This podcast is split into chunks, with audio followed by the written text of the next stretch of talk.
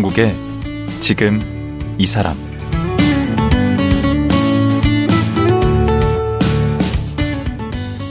안녕하세요. 강원국입니다. 어제에 이어 김진명 작가와 말씀 나누겠습니다. 어제는 출간 30년을 맞은 소설 무궁화 꽃이 피었습니다에 대해 말씀 나눴는데요. 김진명 작가는 역사를 바탕으로 누구나 읽기 쉽게 이야기를 풀어나갑니다. 그러다 보니 국뽕이다, 너무 대중적이다라는 얘기를 듣기도 합니다. 김진명 작가는 이런 비판을 있는 그대로 존중하고 받아들인다고 말합니다. 그야말로 대인배 풍모인데요. 오늘은 김진명 작가의 이런 깊은 인생 내공의 뿌리는 무엇인지 개인적 인생사 들어보겠습니다. 지금 만나보죠.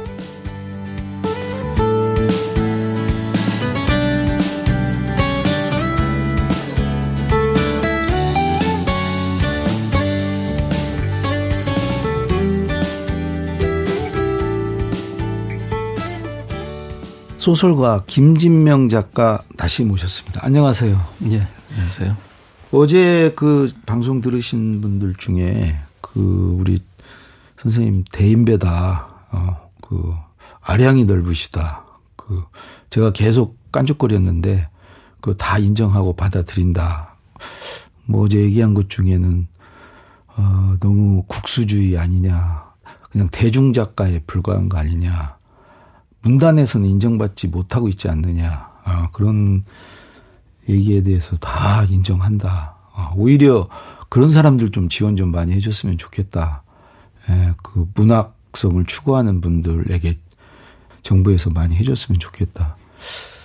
어제 그 얘기 들으면서 사실 여쭤보고 싶었는데 시간이 돼서 못한 것 중에 어, 두 가지인데요. 우선 하나는 거의 천만 부 그 내외 책을 파셨는데 얼마나 돈을 버셨을까. 강남에 건물이 있지 않으실까. 그만 돈을 어디에 지금 쟁여놓으셨을까. 예, 일단 그, 음, 대인배는 제가 절대 아니고요.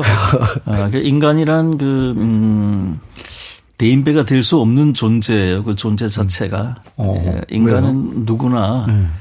부처님조차도 네. 부처님은 뭐 어마어마하게 깨달은 분이잖아요. 열반에 드신 분이잖아요. 음. 그분도 이 동양을 나가실 때에 음. 자꾸 발걸음이 부사 동네로만 향하는 거예요. 아, 본인이? 예. 그래서 규칙을 정해 놓고 음.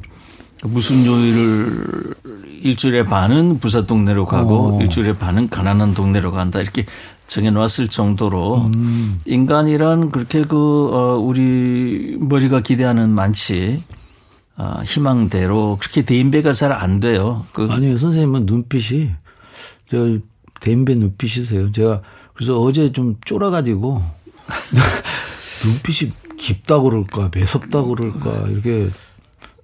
여튼 그 돈 얘기로 들어갔어요. 네. 음, 그게 이제 굉장히 궁금해 하죠. 네. 그게 한 1,500만 부 정도 팔렸을 거예요. 사람들이 그렇게 얘기를 해요. 저는 카운팅은 안 해봤으나. 그럼 그냥 천 원만 잡아도 150억인데? 천 원보다 이제 훨씬 많을 그 돈이라는 것은 네. 우리 한국 사회가 돈이 아, 늘어나는 그 하나의 아주 그 확고부동한 룰이 있어요. 네. 그 룰은 뭐냐면은 그 집이나 땅을 사는 거예요. 아, 부동산. 그렇습니다. 네. 부동산은 몇 천 배씩 오르잖아요. 음. 그 선생님은 그래서 어떻게? 저는 그 두 부류의 인간들은 집이나 땅을 사면 안 된다고 생각하는 네. 하나가 작가고요. 하나가 정치인들이에요. 네. 정치인은 워낙 힘이 세고 네. 어, 현실적으로 그 할 수 있는 게 너무 많기 때문에 네. 돈이 부동산에 들어가 있으면은 네. 정책이 그쪽으로 그렇죠. 움직이게 권력을 갖고 있으니까. 되게 쉽습니다. 네. 그래서 정치인들은 아, 부동산을 투자라 아, 생각하면 되고. 안 된다. 음. 그. 근데 왜 작가는 왜 안 돼요?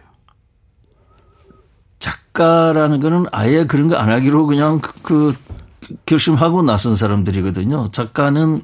아그 모든 가치 중에 음. 물질적 가치, 재산 가치 이런 것보다 네. 더큰 정신적 가치, 뭔가 음. 우리 한국 사회가 어떻게 움직여야 되느냐, 그 추구하는 게 인류는 다르구나. 어떻게 가야 되느냐, 음. 여기에 그 모든 거를 다이 그 몰입하고 나오는 사람들이기 때문에 음. 그런 건 안 되는 거죠. 그래서 선생님은 부동산이나 이런 쪽은 전혀 안 하셨습니까?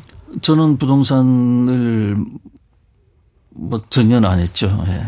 어, 뭐좀 하신 것 같은데. 평생 이제 집 하나 딱 있었는데요. 그냥 그것도 시골에 그 이제 제 아버지가 저한테 예. 그두 가지를 하지 말아라. 예. 이민하지 말고 부동산 투기하지 말아라. 아, 그래가지고요. 아, 그게 가훈이에요? 예, 저희 아버지는 재미있는 걸 많이 얘기해 주셨어요. 예. 내기 당구를 치되 150 이상은 절대 놓지 말아라. 그 15개 이상 놓지 말아라. 남들이 칭찬한다 그래서 200, 300 이렇게 아, 올리지 마라. 올리지 마라. 그게 사기인데 실력은 300인데 150 놓으면은 그게 뭐가 좋으냐면은 게임을 자기가 조정할 수 있잖아요. 아 호흡 조절을 할 수 있다. 네, 그러니까 남에게 베풀 수도 있잖아요. 아, 져줄 수도 있고. 네. 사람이 분노해가지고 이성을 잃게 되면은 상당히 음. 이겨야 되겠다라는 음. 마음밖에 안 생기잖아요. 그래서 어제 지금 얘기한 것 중에 제가 두 번째 음. 여쭤보고 싶은 게 그 대인배는 아니시라고 그랬는데 어쨌든 예. 음. 다른 사람이 보기에 대인배 같이 보이는 예. 음. 그런 아량은 어디에서 나오는 건가? 그 아량이라기보다 음. 이제 그, 그 우리가 다시 인간이란 무엇이냐. 음. 인간은 사람 인에다가 뒤에다 반드시 간자를 붙이잖아요. 사이간. 네.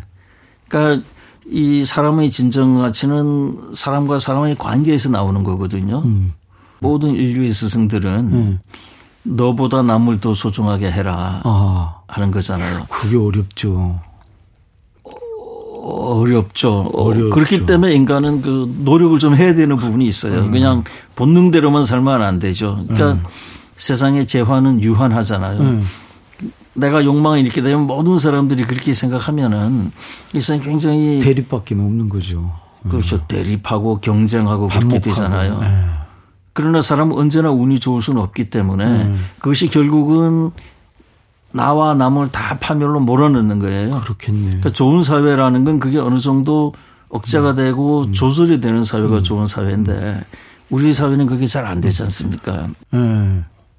근데 본인 스스로 지은 별명이 불명, 이 명자가 밝을 명인데 그렇습니다. 밝지 않다는 예, 그렇죠. 예. 확실치 않다라는 뜻이죠. 뭐 확실치 않다. 네. 자명의 반대말이에요. 그렇습니다. 제가 보는 인간이 네. 인간이 그 원래 인간이라는 거는 그 내면을 들여다 보면은요. 네. 뭐 그렇게 밝은 존재가 아니에요. 언제든지 변할 수 있고 그렇죠. 어제는 정의를 요구하다가 그렇죠. 오늘은 불의를 행하기도 하고 그런 사람 너무 많죠. 그 그런 사람 그런 사람 너무 많죠 하면서 본인은 안 그런 아, 듯한 그런 네. 저는 그 그냥 그러니까 일관됐어요. 인간의, 인간의 본질이에요. 어. 그래서 그러한 그 인간의 본질에서 떠나지 않을 때에 그때에 이 아, 좀 더 존재 자체에 충실할 수 있지 않느냐. 우리가 그 도스토옙스키 예, 들어봤죠. 네, 도스토 들어봤다 하면은 안 되시고 도스토옙스키가 이제 단순하고 명료하게 보질 않아요. 음. 왜냐하면 그게 인간의 본질이기 때문에 아. 우리가 프로이드 심리학이나 뭐그 네. 이후로 이제 락강이라든지 들여다보면 음. 인간의 심년이 굉장히 복잡하지 않습니까? 음. 네. 이것을 단일화 시켜버리는 게 이제 그 인간의 야만이거든요. 어. 그러니까 이게 그것이 어 사람이 제일 나쁜 게 뭐냐면은 옳지 않은 걸 가지고 사람을 막 그 규제하고 네. 막 밀어붙이고 이게 나쁜 거잖아요. 그렇죠. 더 나쁜 거는 옳은 걸 가지고 막 규제하고 밀어붙일 때가 더 나쁜 거예요. 아. 그 대표적인 게 막시즘 아닙니까? 어. 막시즘은 지구 한쪽에서는 어. 사람들이 배가 붙어서 죽고 음. 너무 배가 고파가지고요. 음. 한쪽에서는 배가 터져서 죽는단 말이에요. 음. 그러면은 배 터져 죽는 사람들한테 저 배 붙어 죽는 사람들을 위해서 뭐 해야 되지 않느냐. 그, 그거 이상 맞는 게 없죠. 음. 그런데 인간이란 그리 간단한 존재가 아니거든요. 음. 인간이란 뭐냐면 내가 열흘만 밤을 새면 음. 그 힘들고 못 사는 사람 만 명을 구할 수 있다. 음. 그러니까 너 열흘 밤을 새라. 그거 잘 안 되잖아요. 안 되죠. 그런데 인간이 내가 한 달 밤을 새면 우리 아들 나이키 운동화 신겨서 학교 보낼 수 있다 하면 밤을 새거든요. 밤만 새요. 더, 더한 일도 하죠. 예. 근데 그런 건 어디서 배우셨어요? 우리 선생님은. 지금 방금 얘기하신. 아, 그런 건 이제 그런, 책을 많이 읽고 사색을 하고. 그런 이치는 어디서 깨우쳤어요? 네. 이제 사색을 하고 독서하고 하는 그래서 독서가 굉장히 중요하죠. 독서를 언제부터 그렇게 열심히 하신 거예요? 저는 공부를 또 되게 못했거든요. 고등학교 때 공부하기 되게 싫었어요. 어느 정도 못하셨나요? 그 저는 이제 고등학교 시험 쳐서 들어갔는데요. 음. 한 반에 60명이거든요. 음. 근데 우리 반에는 이제 야구 특기생이 하나 있고 아이스하키 특기생이 하나 있어서 62명인데요. 음. 제가 이제 60등을 도맡아 놓고 했죠. 걔 아. 둘은 도저히 못 따라가겠다고요. 난공불락이에요, 그게. 그래서 어찌됐든, 음, 공부는 되게 하기 싫었는데, 음. 그렇다고 그냥 그, 막, 그, 아무렇게나 보내긴 싫어가지고, 음. 예, 뭐라도 하자. 음. 그래서 책을 보자. 음. 교과서는 이렇게 책상 위에 놓고 예. 밑으로 책을 많이 봤죠. 그렇죠. 그 책 뒤에다 이렇게 포개가지고도 몰래 보고. 아니요, 그냥 전 밑에 놓고 보고요. 그럼 선생님한테 혼나지 않아요? 그, 그때 국어 선생님이 아주 굉장한 분이 계셨는데 음. 제가 그때 밑에 이제 타임지를 보고 있었거든요. 영어로 된 거? 예. 와. 그러니까 그분이 이제 그 분필을 확 던지고 화가 이제 엄청나게 났어요. 그렇죠. 카리스마가 강한 분이었거든요. 음. 뭐 서울 시내에서 국어 선생님으로 뭐 최고다 이런 분인데 음. 그 이제 나오라 그래서 나갔죠. 그 밑에서 보던 거 갖고 와. 음. 갖고 갔죠. 보더니 어 팀에 그런 타이밍 거 알죠? 그분도 굉장히 아, 팀에 네. 농담이시네. 어, 팀에 그러더니 음. 네가 이거를 그림만 본 거야? 읽은 거야. 그래서 제가 저 읽었습니다. 그랬더니 한번 읽어봐. 읽고 해석을 해봐. 그러는 음. 거예요. 그래서 제가 읽고 해석을 했죠. 음. 뭐 저는 뭐 딴 건 다 싫어하니까. 영어는 잘하셨고 영어 뭐 하나만 몰빵했죠. 오. 그 이분이 얼굴이 달라지더니 음. 너는 앞으로 공부 안 해도 좋다. 네 하고 싶은 거 맘대로 해. 선생님이시네. 아. 아까 티매라는 거 우리 다른 선생님들한테도 청취자분이 잘 모를까 그래. T-I-M-E를 그냥 티매로 네, 소리 나는 대로 읽으신 타임을 거죠. 티매라고 네. 이제 네. 다른 선생님들 다 얘기 좀 해주고 그래가지고 네. 비교적 좀 편하게 책을 좀 읽었습니다. 그대로 그냥 책만 읽으신 거예요? 고등학교 때? 그러니까 오히려 공부 좀 선생님들이 그렇게 또그 읽어도 된다 하니까 음. 선생님들은 또 예의를 또 보여줘야 되잖아요. 아, 오히려 방해가 됐어요. 그래서. 아니 그러면 주로 어떤 책들을 읽으신 거예요? 철학책. 뭐 그렇죠. 그 제가 명상록 같은 것도 읽고요. 음. 그 다음에 그 문학책들도 좀 읽고요. 그 뭐. 대학교 때도 그렇게 독서에 빠져 사셨습니까? 어느 정도로 하신 거예요? 한번 이제 책을 한번 읽기 시작하면은요. 네. 그게 세계 최고의 취미예요. 그래서 자꾸 책을 보게 돼요. 도서관에 아예 사셨어요? 그렇습니다. 그때는 이 세상에 인간이 쓴 책이나 한번 다 읽어보자. 네. 아, 인간이 쓴 모든 책. 모든 책. 네. 아. 그래서 저는 뭐그 재미난 책 많이 봤어요. 음. 그 철학, 뭐 사회과학, 뭐 자연과학, 종교, 심지어 방중술 같은 것도 다 그 책을 보고요. 와. 소녀경, 뭐 카마수트라 별거 다 많지 않습니까? 이게 다 도움이 돼요. 그, 그렇게 이제 보면은 지금 소설 쓰는데도 도움이 됩니까? 어, 그거는 뭐 소설뿐만 아니라 음. 그뭐 우주적으로 도움이 되죠. 음. 존재의 모든 에스펙트, 모든 양상에 다 도움이 되죠. 그러면 선생님 말씀 들으면 지금 그 우리 중고등학교 다니는 학생들 또 대학생들 선생님 같이 그렇게 책만 읽으면 되지 않을까요? 되는데 네. 굉장히 어렵습니다. 그게 이제 아 책만 읽으면 되죠. 네.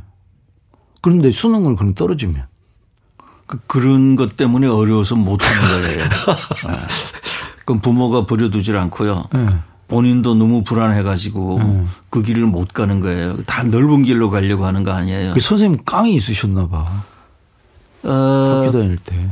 그럼 이미 고등학교 때부터 이렇게 자신 있는 청년이신 것 같아요. 그, 렇지는 않고요. 뭐 네. 누구나 똑같죠. 어린 아이가 뭐 자신 있는 건 아니고 다만 책을 좀 좋아하게 됐다. 네.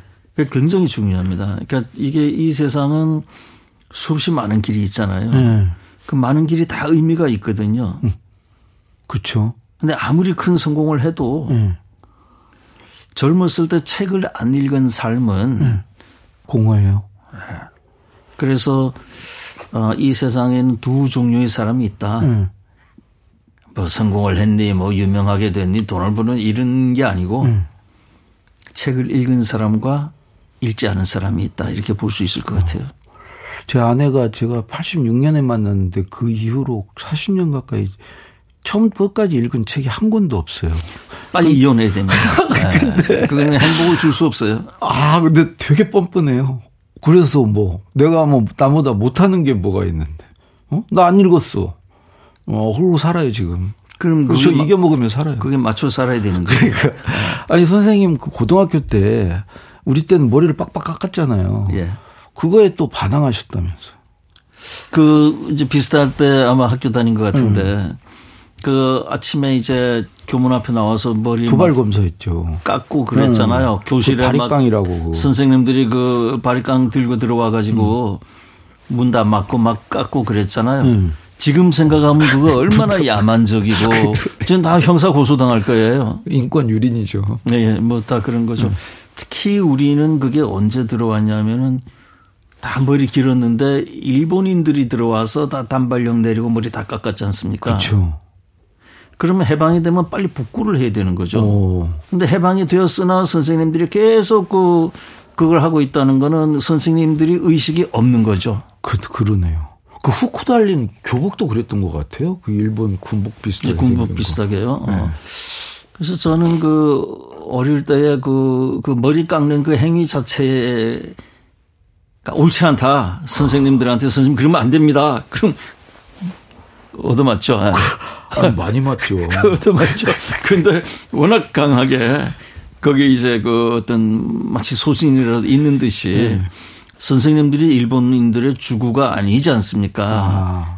가장 앞서서 네. 이걸 회복해야 될 분들이 네. 일본인들의 주구처럼 그 깎고 그러면 음.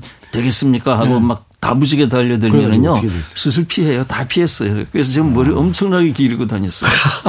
우리 반에 이제 선생님들이 들어오잖아요. 네. 다문 맞고 들어오잖아요. 네. 저는 휙 나가버려요. 그럼 애들이 다 난리죠. 제 잡으라고. 네. 근데 선생님이 일부러 못 본 척하고 그랬어요. 못 본 척한 건 좀, 좀 속된 말이지만 좀 또라이로 본 것 같은데. 쟤는 건드려서 대책이 없 뭐, 그, 그, 보든 말든 저는 우리 전통 문화를 복귀 아, 계속 머리를 깎으면 안 된다는 신념이 있었기 때문에. 수업 시간에는 그냥 네. 책만 읽고, 어, 머리 안 깎고. 예. 근데 그 선생님만 그렇게 그 학창 시절에 그랬던 게 아니고 선생님 형님 얘기가 전 더 듣고 싶은데 형, 님하고 터울이 어떻게 되시죠?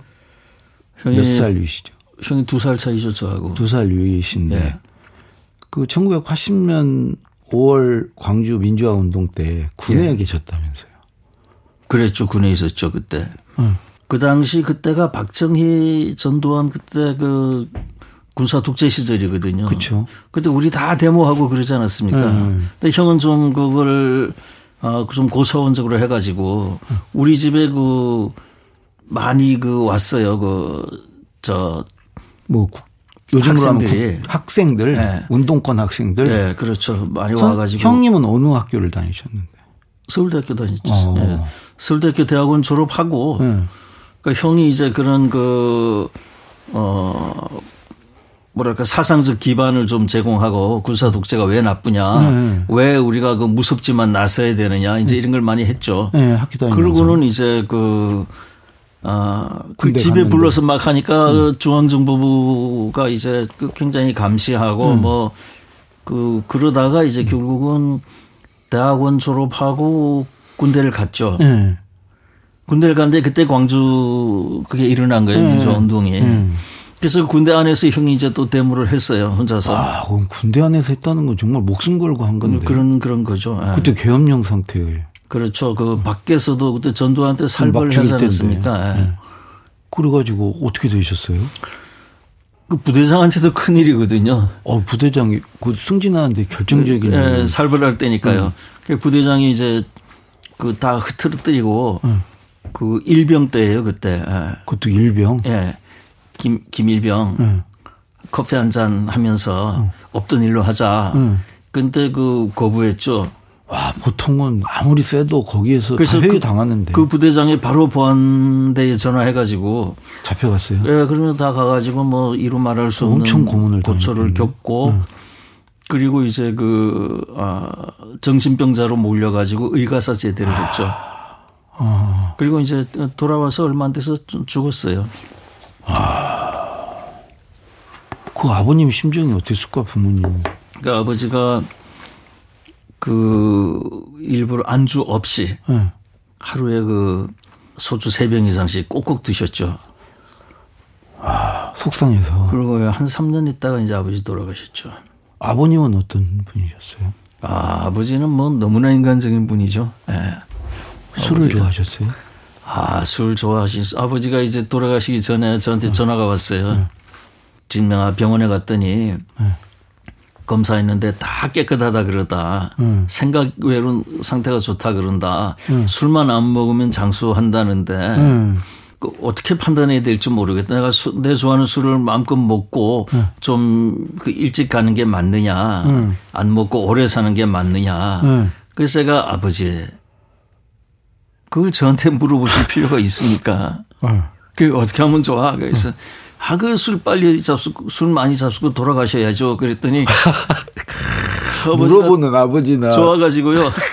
좋아가지고 그냥 아, 전화기가 그렇죠. 깨져라고. 마시라면 좋죠. 깨져라고 웃으시고. 네. 그리고 이제 좋아하는 술 많이 드시고 어, 돌아가셨죠. 아, 아버님은 뭘 하셨어요? 아버지는 사업을 하셨죠. 네. 아. 훌륭한 사업가였었죠. 음. 훌륭한 사고였어요.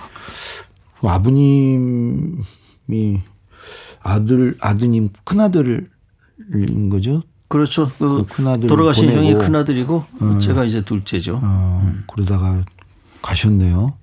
그렇습니다. 예. 음. 어머님은 지금? 어머니도 돌아가셨죠. 음. 어. 누굴 닮으신 거예요, 우리 선생님은? 저는 아버지를 많이 닮았어요.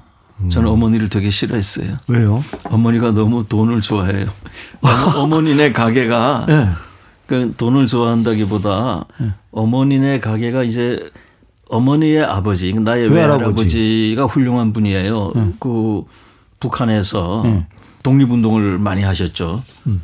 아, 신의주 형무소 방화 사건 그 붙잡, 붙잡혀 들어가 가지고 신의주 형무소에 그래서 신의주 형무소에 불질르고 나와 가지고 그 할아버지가 또 치과 의사가 됐어요. 어, 인텔리시구만. 그 이제 이북서 숙청을 당해갖고 내려오셨단 말이에요. 음. 근데 이미 연세가 되게 높은데 남한에 내려와서 이제 그 먹고 살기가 되게 힘든 거예요. 음. 그러니까 그 형제들이 음. 다이 좀 생존을 위해서 예.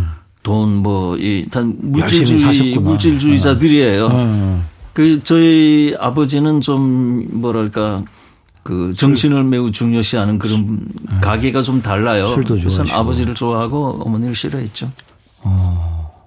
어머니를 싫어했다기보다 어머니 가게를 별로 안 좋아했죠, 내가. 그럼 아버님 돌아가시고 얼마 계시다가 어머님은 돌아가셨나요? 어머니는 아버지 돌아가시고 꽤 오래 사셨어요. 아버지는 67세에 돌아가셨고요. 음. 어머님 80이 넘어서 돌아가셨어요. 그럼 어머 아버님 돌아가실 때 그 무궁화꽃이 피었습니다는 나왔었나요? 그렇습니다. 나왔죠. 아, 그걸 보셨구나 아버님. 예, 예. 얼마나 음. 좋으셨을까. 어, 뭐라고 그러셨어요? 어쩐 일이냐? 너 어쩐 일이냐고 그러셨을 것 같은데. 고등학교 제, 때 제 형이 머리가 되게 좋았어요. IQ 150이었거든요, 네, 형이. 네. 그 저는 이제 형만큼 머리가 안 좋았거든요. 음. 그러니까 이제 아버지는 형한테 기대를 잔뜩 했을 거 아닙니까? 음. 형이 일찍 죽었잖아요. 그렇죠. 그러니까 이제 좀 이 사업을 하고 이런 걸로만 생각을 했던 거예요. 저를 네. 저 이제 성격이나 뭐 적성이나 이런 거를 그랬겠네. 근데 제가 이제 그렇게 그 수술 뚝딱 써내니까 아버지가 천재성을 받고. 조금 천재 이런 건 아니고요. 예, 아버지가 이렇게 그 좀 많이 놀래가지고 네. 뭐 하여튼 좋아하셨어요. 아 어머니는 뭐라고 그러죠? 별 관심 없으셨네. 어머니는 내가 원래 많이 들었는데 어머니가 아주 웃기셨어요. 내가 원래 문제가 좀 있었다. 아 원래 문학적인 재질이 재능이 있으셨다고. 네, 제가 어머니를 뭐 닮았다 아, 이런 건데요. 찍어다 붙이는 걸 잘하시는구나. 그 돈 좋아하는 사람들 어디 숟가락 하나 놓는 거 좋아하잖아요. 근데 밥상에. 실제로는 우리 선생님은 아버님한테 그런 문제가 있었다고 생각하세요? 아버지도 이제 굉장히 머리가 좋은 분인데요. 음. 그좀 내면을 중시하는 그런 분위기가 있었죠. 닮았으면 제가 아버지를 근데 아버지도 이제 머리는 좋으나 그렇게 전쟁 때고 하니까 젊었을 때 그렇죠. 그때 뭐 일제 시대에다가 6.25 터지고 하니까 뭐 활약을 할 공간이 네, 그런 없었죠. 그건 없었죠. 네. 근데 뭐 보이지 않는 게 있으면 그게 좀 왔을 수 있겠어요. 예. 어쨌든 그런 물려받으신 게 있고 또 가족사가 우리 선생님 그 작품에 이제 다 좀 반영이 되지 않았을까 싶고요. 그 오늘은 이제 시간이 다 돼서 여기까지 듣고요. 근데 아직 지금 못 따르 못다 들은 얘기가 지금 우리 선생님께서 어떤 필생의 어떤 숙제로 어 역작으로 지금 쓰고 계신 고구려 고구려 예. 어 얘기도 듣고 싶고 또 첫 에세이집을 냈다고 해서 그렇습니다. 그 예. 얘기도 좀 들어봐야 되고 음. 그래서 내일 하루만 정말 더 모시겠습니다. 예. 내일 또 이어서 이 얘기 듣도록 하겠습니다. 오늘 말씀 고맙습니다. 네, 고맙습니다. 올해로 데뷔 30년을 맞은 소설가 김진명 작가였습니다.